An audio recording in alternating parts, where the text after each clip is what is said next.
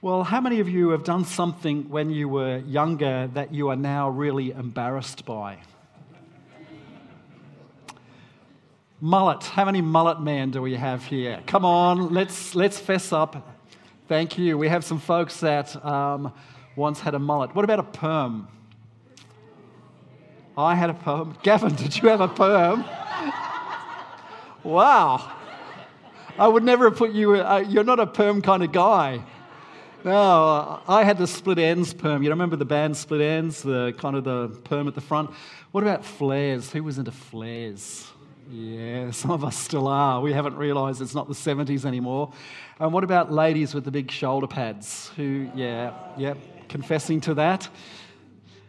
You know, they're things that seemed like a good idea at the time, but on reflection, you wouldn't do a mullet again, would you?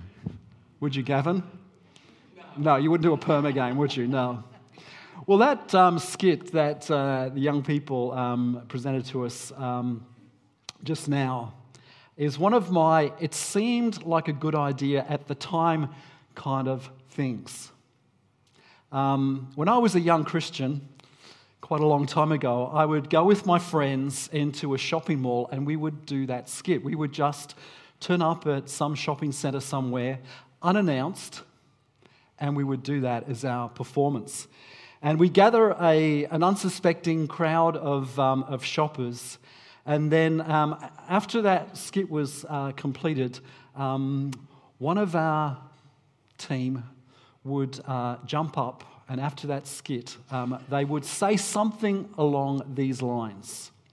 You know what? We spend so much of our, our lives, so much of our time, and so much of our energy invested in um, eating and working and resting and having a party.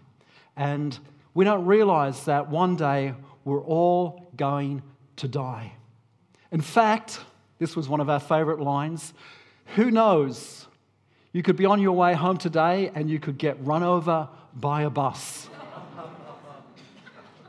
and once you're dead, you're going to realize that none of those things mattered.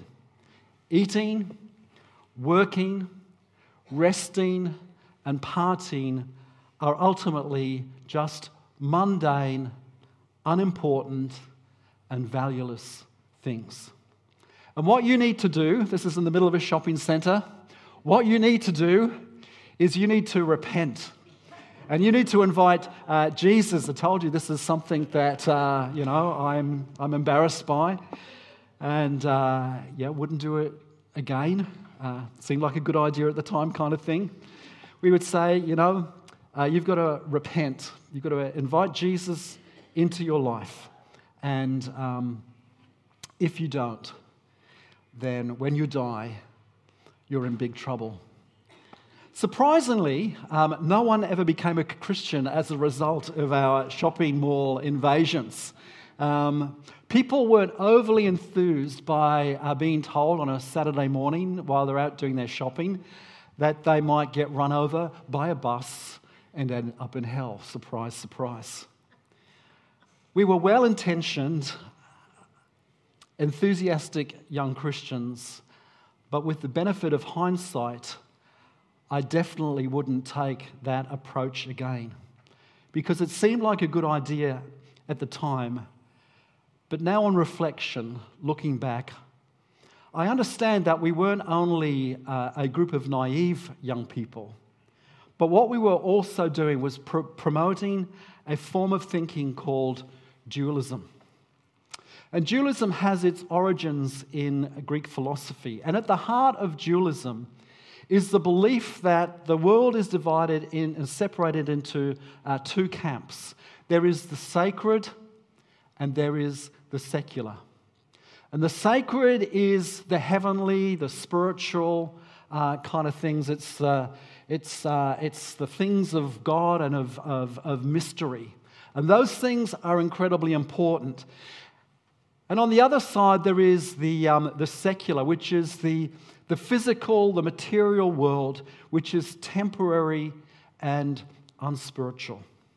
And dualism believes that the sacred is good and is to be prioritized, and the secular is evil and to, is to be avoided. And this dualism um, teaches that the soul, that inner part of our lives, is ac- actually sacred and good. But anything to do with the body, such as eating, such as working, such as resting, and such as partying, are things uh, to be avoided because they are considered evil. And the ancient Greeks taught that only things associated with the, with the sacred, those things that were spiritual, such as religious activity, had any real meaning in life. Now, what happened is somewhere along the line, the church embraced um, this Greek worldview and began to teach that anything related to the body or to this world was ultimately a waste of time because it was not spiritual. Spiritual. And the damage caused by um, dualistic um, thinking upon the church is, is incalculable. In my view, it is actually the most damaging um, uh, introduction of something that is unbiblical that has actually happened to the church. It's impacted the Christian view of, of sex. It's uh, impacted the Christian view of the environment. So we have a tendency within the church, or many people within the church, look at the environment as something that will one day pass away and be destroyed, and therefore we have no responsibility or no, no care for the earth. Or um, we, um, we have a, a, a, a poor view of anything that is um, of the arts because things of beauty are secondary. And this dualistic thinking has undermined um, Western Christianity unlike anything else. And so, therefore, young people like myself would perform those skits and say the kinds of things we did because we honestly believed and we had been taught and raised in a church environment that relegated things like eating and working and resting and playing. But if you read um, your Bibles, what you will discover that, that for God there is no separation between that which is sacred and that which is secular. The Bible knows nothing of that distinction. All of life is or has the potential to be uh, something sacred since God made all things. And praying and attending church and reading the Bible is not more sacred than eating, working, resting, and partying. Now, for some of us, that may make us feel uncomfortable and it may be shaking our worldview. And if that's the case, I'm really pleased because that's you know, we, we come to church, some of us to be comforted, and other, others of us need to be discomforted and shaken out of our, of our thinking sometimes. So, if I were to perform that eat, work, rest, party, die skit in a shopping mall today, which I'm not likely to, but if I were, I'd actually give a very different kind of spiel. And this is what I would say I would say, regardless of um, what Facebook and um, Instagram tells you, life is made up primarily of the mundane. It consists primarily of eating, of working, of resting, and the occasional party. And the good news of the gospel of Jesus Christ is this is that Jesus invites us to do life with him. God wants us to, to, wants to be as involved in our eating, in our working, in our resting, in our, in, our, in our partying, as much as God wants to be involved in our praying, in our church attendance, and in our Bible reading. And when we do life with Jesus, what takes place is the mundane the ordinary day to day things of life take on meaning. Most of life might be mundane, but it's certainly not meaningless. Eating was deeply important to Jesus. Um, scholars say that the Gospel of Luke, there are four Gospels Matthew, Mark, Luke, and John. One of those Gospel writers, scholars believe that when, when Luke sat down to write his Gospel, what he did was um, he structured it in such a way that, um, that Jesus moves from one meal table to the next meal table, to the next meal table, to the next meal, meal table. That's the, that's the thread, that's the, the, the, the, the structure of the Gospel of Luke. And so the methodology of Jesus, the way in which Jesus did life, was around food. How many foodies do we have? This should be good news uh, for us.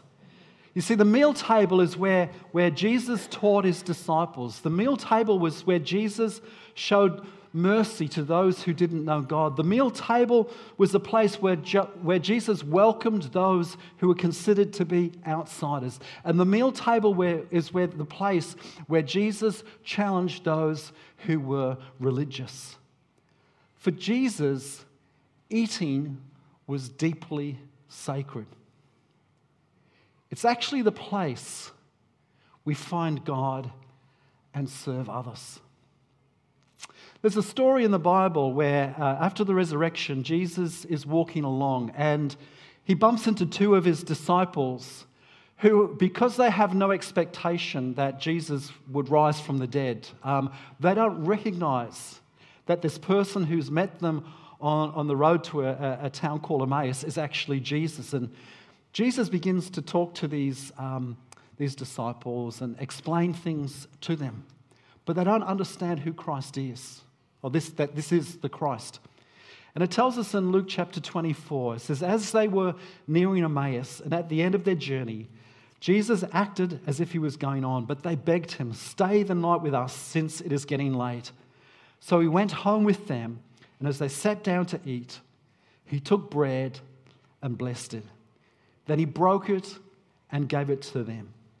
And suddenly their eyes were opened, and they recognized Jesus. They recognized Jesus as Jesus served them at the meal table. It's at the table, it's over food, it's over a common meal that we actually encounter God. Our daughter Chloe um, had, had traveled uh, Europe, and while she was uh, away, she met a, a couple of uh, of uh, other, uh, other travelers, and um, they happened to be coming to Australia, and so she invited them to our place to stay. and um, they came and stayed with us for, for a week or so.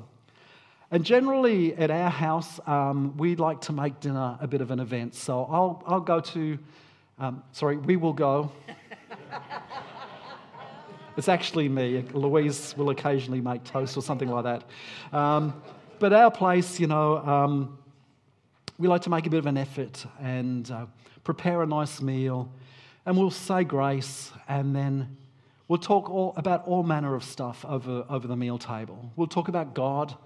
Louise likes to talk about what she'd listened to on Radio National. She sounds like an expert, but she'd listen to some, some show or you know, something on Radio National, and, and we'd hear all about, about the latest thing. And um, in our eyes, we weren't doing anything different other than just sharing a meal together, as we do, you know, every night as a, a week as, as, as, as, as a family. But for these two young girls who were traveling, they'd never encountered this before.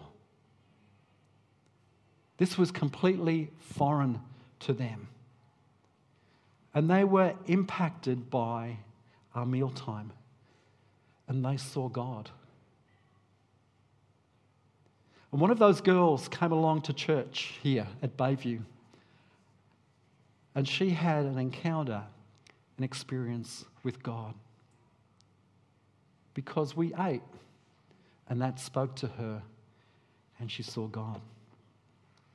In my Eat, Work, Rest Party Die spiel, I'd also say that work is deeply important to God. The average person will spend uh, about 100,000 hours of their life working. This is more than anything else uh, we do in life except, um, except sleeping. And for many people, work has been relegated to a necessary evil, something we must endure in order that we might enjoy the weekend or give us the resource to be able to put food on the table. But from God's perspective, work is sacred because the Bible tells us that God is a worker and that God created us um, to work. Work is part of God's purpose for our lives because work gives us the opportunity towards, to, uh, to, to contribute towards the common good, to make a difference in the world, to make a positive contribution to those around about us. For some of you, um, your work is in the home. You're, a, you're, a, you're a, parent. And what could be more sacred than raising children? Well, some of you are now in that phase of life where you're grandparents. And you have the incredible privilege of investing your time and your life in your grandchildren. I mean, what could be more sacred than that? Avodah is a, is a Hebrew word which means worship. But that word, avodah, not only means worship, it can also be interpreted as work. So, from God's perspective, worship and work are inseparable, they are synonymous. And so, when we do life with Jesus, when we include Him in our, in our daily work routine, it means that we get to spend over 100,000 hours of our life engaged in worship. The Bible says, whatever you do, do it all in the name of Jesus, giving thanks to God. Whatever you do, work at it with all your heart as working for the Lord. In my Eat, Work, Sleep, Rest Party Die Spiel that I'm giving in the shopping centre, what I'd also say is that rest is incredibly important to God because rest is sacred. God not only rested after the work of creation, God ordained rest as a fundamental part of the human experience. Taking time to abstain from work on a daily and weekly basis was actually God's idea. If you, I'm going to, I'm going to challenge you. I'm going to throw something out to you now. If you want to change your life, I want you to trial adopting a very simple practice, and it's this. When does the Jewish um, day start? Sunset. Around about six o'clock, sunset. The Jewish day starts at sunset. In other words, the Jewish day starts with rest. It begins without you doing anything. You see, what God is trying to get through to us is we are not defined by what we do. And life begins from a place of rest. I've tried implementing this thing, and it's one of the most difficult things to do to actually change your thinking and begin your day as the sun is setting but it's worth the effort. Jesus intentionally took time out from his work to rest. He said to his disciples, Come away with me to an isolated place and rest a while. For many were coming and going, and there was no time to eat. Jesus had this successful ministry. He was healing the sick and, and, and, and, and reaching out to, to, to lost, uh, lost people. But even Jesus said, Hey, this might be success, successful and effective, but we need time out from, from this stuff. We need to give ourselves a breather. Now, I love the fact that um, at Bayview here, there is a culture of rest among our retirees. In fact, it's inspiring. I'm looking forward to retirement. You've inspired me. Ross and Chris, you've been away for a couple of months. They come back for a little kind of interlude and then they're shooting off again in July. Uh, Barry, he's heading off. How long you are away for? For three months. He's going off for three months today. John and Helen, today you're flying off to Europe and you'll be away for six weeks. Yeah. Thank you, guys. It's really great. but I just love it the fact that you guys figure out we've worked hard, we've got the resource, we might as well rest and enjoy our lives. You've actually taught me something incredibly valuable. So it's time to head north, folks. Are you pleased that I've had a change of thinking? Otherwise, I'll be saying, you grey nomads, you should stay at home because church is more important than heading north. And in my eat, work, sleep, party, um, die spiel, I would go on to say, partying is deeply important to God. How many pastors say that to their congregation, eh? Taking time to let your hair hang and celebrate life is something that has been ordained by God. In the Hebrew Bible, what we discover is that God instituted um, events. They're called feasts, and they would have happened throughout the year. And some of those uh, feasts were kind of uh, solemn um, spiritual events, but uh, those, some of those other feasts were really, really raucous events. It was all about stopping, coming together, remembering, and celebrating. One of the accusations that was made against Jesus was that he actually enjoyed life too much. In Matthew 11, it says that the Son of Man feasts and drinks, and you say he's a glutton and a drunkard and a friend of tax collectors and sinners. And the religious didn't like Jesus because they thought he was a bit of a party animal. I would love to think this, others thought this about me.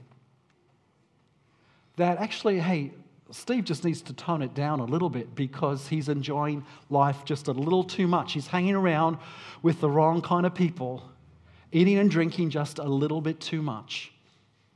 Well, if you have a problem with that, you have a problem with Jesus because Jesus enjoyed life. His first miracle was at a, at a wedding, uh, wedding ceremony where the poor uh, bride and groom ran out of wine. And Jesus felt compassion for them. And so he turns the water into wine. The church has been trying to turn the wine back into water ever since, but Jesus turned the water into wine. Why? Because he wanted to keep the party going. He wanted to make a declaration. His very first statement about, in his ministry was life is something that should be enjoyed. We recently spoke about ludus, um, one of these uh, Greek words for love. It's this playful love, it's the, it's the love of life. And this word ludus um, refers to the affection between children, the flirting that takes place between um, young lovers. It's um, a group of friends sitting around drinking wine and laughing together, or, or dancing kind of um, seductively with a stranger. That's what that word means. The French call it I've got to try and pronounce it now. Joie de vivre. The joy of life. Some of us need to loosen up. I'm serious. Some of us need to loosen up and add a little ludus to our lives. We're way too serious. Some of you are going to really take this message uh, at this point and, and live it out. And in my eat, work, rest, party, die spiel that I'm giving in a shopping centre, this is the final thing I'd say. We all die. We all face death. It's actually an unavoidable reality. And for some of us sitting here, death is a fearful thing. It actually, what awaits us beyond death's dark veil is actually traumatizing for us. For others, um, death will be a welcome relief from the pain and the hardship of living in this world. And for others, you never give death a second thought. But just as we are invited to do life with Jesus, do life with God, we're also invited to do death with Him. Death is sacred to God. And what my Bible tells me is that death is actually a reward for those of us who do life with Jesus. And death to me is a, is a mystery. But the great thing is, is that Jesus has gone through death. He's conquered death. He's come out the other side. And that inspires me with a hope that when I walk through that door of death, I'll come out the other side.